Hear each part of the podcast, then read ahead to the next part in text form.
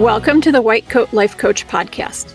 I'm your host, certified coach Paula White, MD. If you're a physician in academic medicine looking for skills to understand and take control of your experiences, both in work and out, this is a great place to start.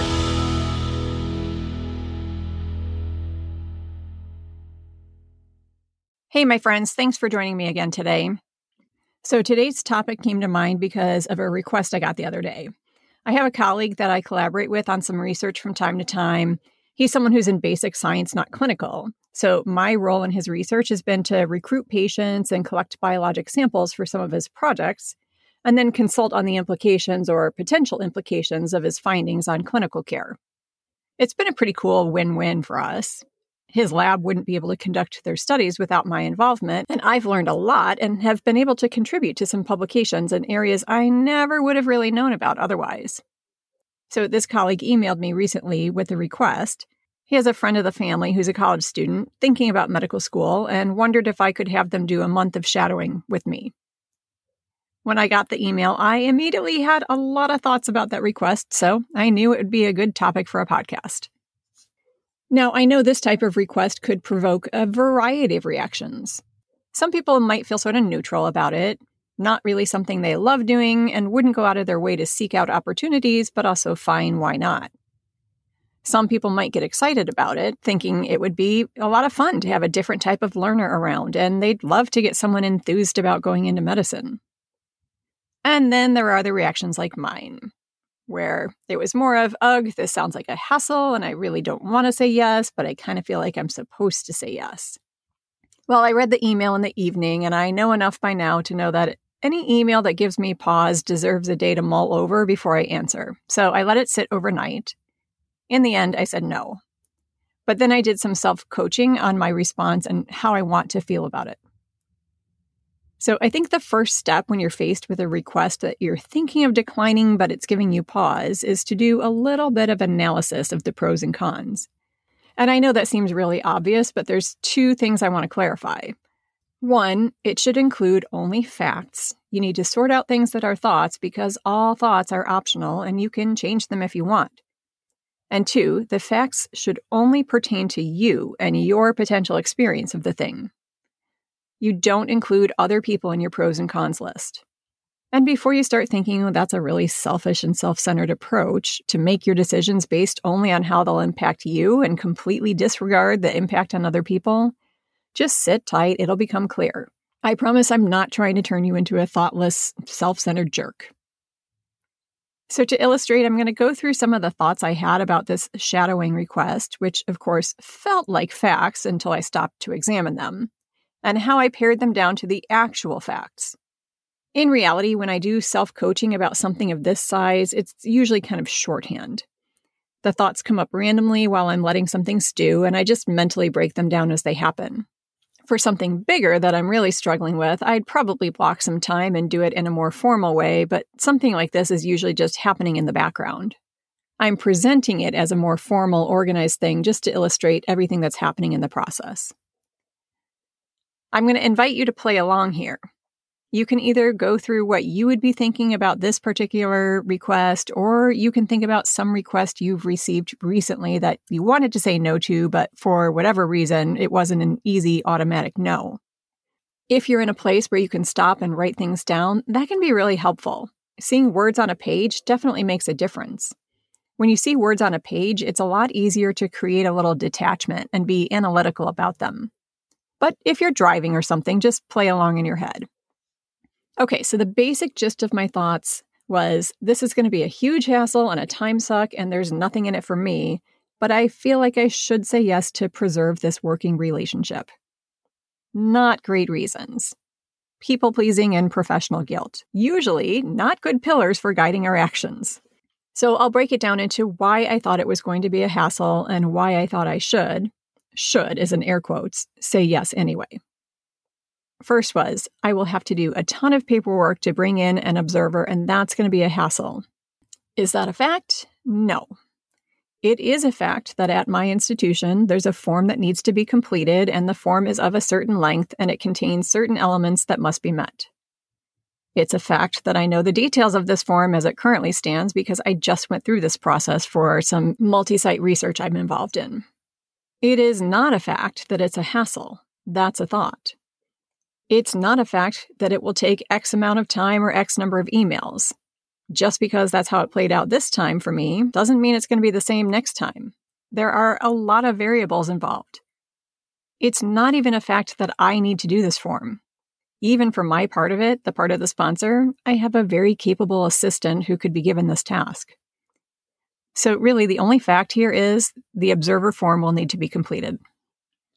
Second was, I'm already tripping over students in clinic. I can't accommodate an extra person. Well, clearly we can poke a lot of holes in that one, so it's a thought. The supposition is that the observing student would be present all the time, and we could go down a huge rabbit hole of all the ways that's not a fact. There are no rules for this, so I could create my own limits for how often and how long. It's not necessarily true that it won't be a good or useful experience for the student unless they're with me all day, every day. The kernel of the fact is something like I usually have a student in clinic a certain number of sessions per month, and at this point in time, I prefer not to increase that. Third, this will slow me down in clinic, and I'll be behind all the time or leave work late every day. Okay, so similar issues as with the last thought in terms of all the time and every day. Now, I do tend to run a little behind when I have a student in clinic because I'm stopping to teach along the way. And the feedback I get from students is that the way I currently do things provides a valuable clinic experience. Not saying I knock it out of the park with all of my student interactions, but clinic is one that's usually well received. So I prefer to keep my student teaching in clinic pretty much as is because that's in line with my core values in terms of teaching. If I did a time study, I could probably determine an average number of extra minutes per day when I have a student in clinic and I could probably decide how that might differ with an observing college student versus with an M3.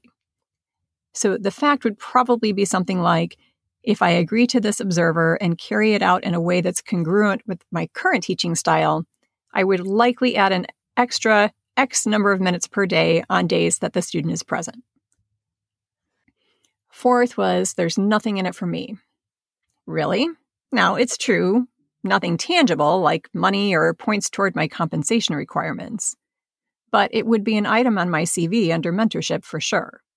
The reason that didn't immediately come to mind for me is that I'm already terminally promoted and I'm not looking for a different job, so I don't really use my CV for much. But also of benefit to me, mentoring and education are part of my professional core values, so I would almost definitely gain some good vibes for using those. So there's nothing in it for me is not a fact and not true. Fifth was I need to preserve this working relationship. That was close. I'd say the fact is I want to.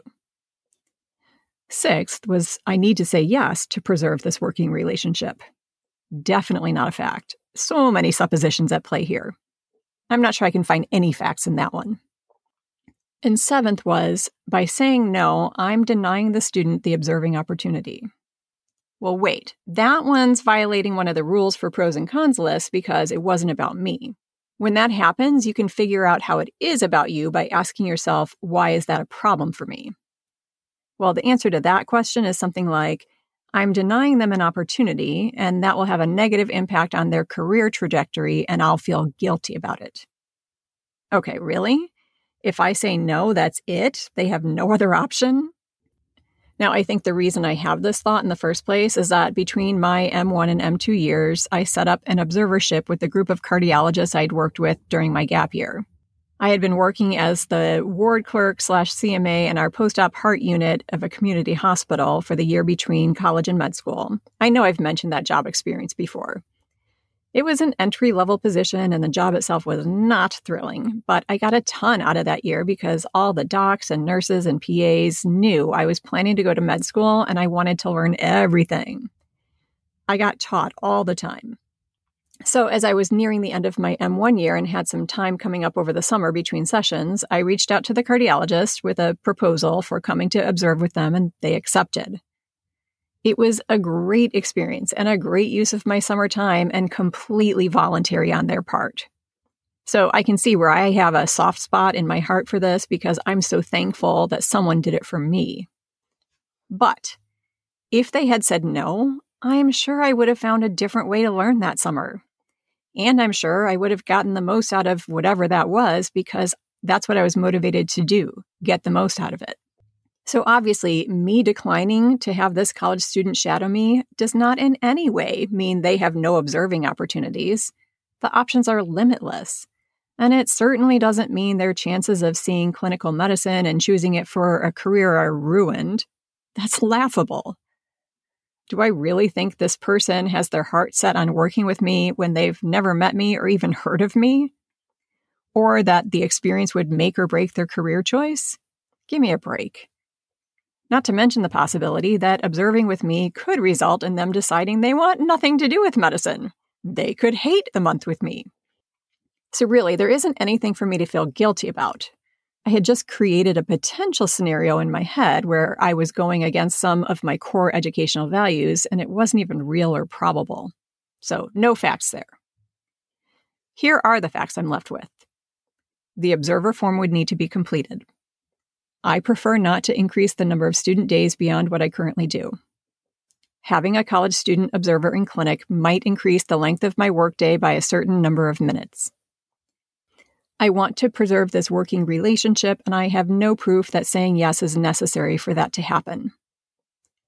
Now, when I look at those facts, I feel a lot cleaner with the no answer. I like my reasons. Back to the beginning, where I said hold on to the thought about not promoting selfish jerkishness, I hope it's more clear now how this process of only looking at the facts and how they affect you isn't selfish. It's because you really just don't know what's in store for other people. And if you can find the nuggets of truth and you like your reasons about which ones hold more weight with you, you're good. Now, if we go back to the seventh thought about what me saying no will mean for the student, if this was someone I had a personal relationship with, if it was someone I was already mentoring, if a similar opportunity with someone else was highly unlikely, if the circumstances were such that I might be going against those core values if I said no, do you think I would say no just as easily and feel clean about it? Probably not. Not because of the presumed negative impact for the other person, but because it wouldn't align so well with my values for how I conduct myself. See the difference? Being analytical doesn't mean rejecting your values. One more thing there's a school of thought that when you're looking at a yes no decision like this, you should ask yourself if it's a hell yes. And if it isn't a hell yes, it's a no. I'm not sure how much I agree with that philosophy. I think it's a useful exercise for helping to weed out when your reasons for saying yes would be driven by things like professional guilt or people pleasing. But things that are big and scary, things that are a stretch and require some work but would result in personal growth, those things are usually not going to be a hell yes, are they? Most of us don't immediately love the idea of doing something that sounds scary or uncomfortable. But we need to do those things, otherwise, our lives and careers become really small and really boring and redundant. So I think there's room for a few more steps here. If it's a hell yes, great. It's a yes, and you're done. If it's a hell no, hang on, before you give the no, take a second to be clear about why it's a no and whether you like those reasons. If you do, great, it's a no. If it's neither, go through the steps we just did and figure it out. The example I've been using was actually a hell no for me, but if I hadn't gone through the self coaching about it, if I had just given my response without working through my reasons, it would have created some emotional dissonance for me because I didn't love what I thought were my reasons. One last thing your reasons for your no aren't anyone's business other than your own. What I mean by that isn't that you can't or shouldn't share them. Of course, you can if it feels appropriate. But most of the time, when we choose to share our rationale with the other person, it's because we want them to know it's not because we're a selfish jerk, that we actually have a good reason. But here's the thing our explanation of our reasons may or may not have the intended effect because we don't control other people's thoughts or feelings. Maybe it will. The better you know the other party and the stronger the relationship is, the better equipped you are to be right in your prediction of how they'll react. But you never really know, and you definitely can't control it.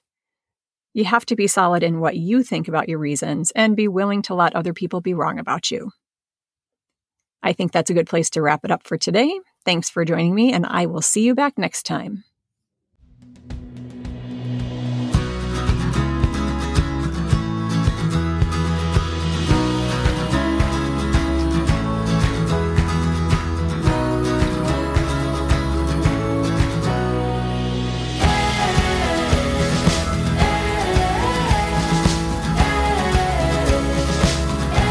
Opinions or views on this podcast or on my website are my own and should not be attributed to my employer.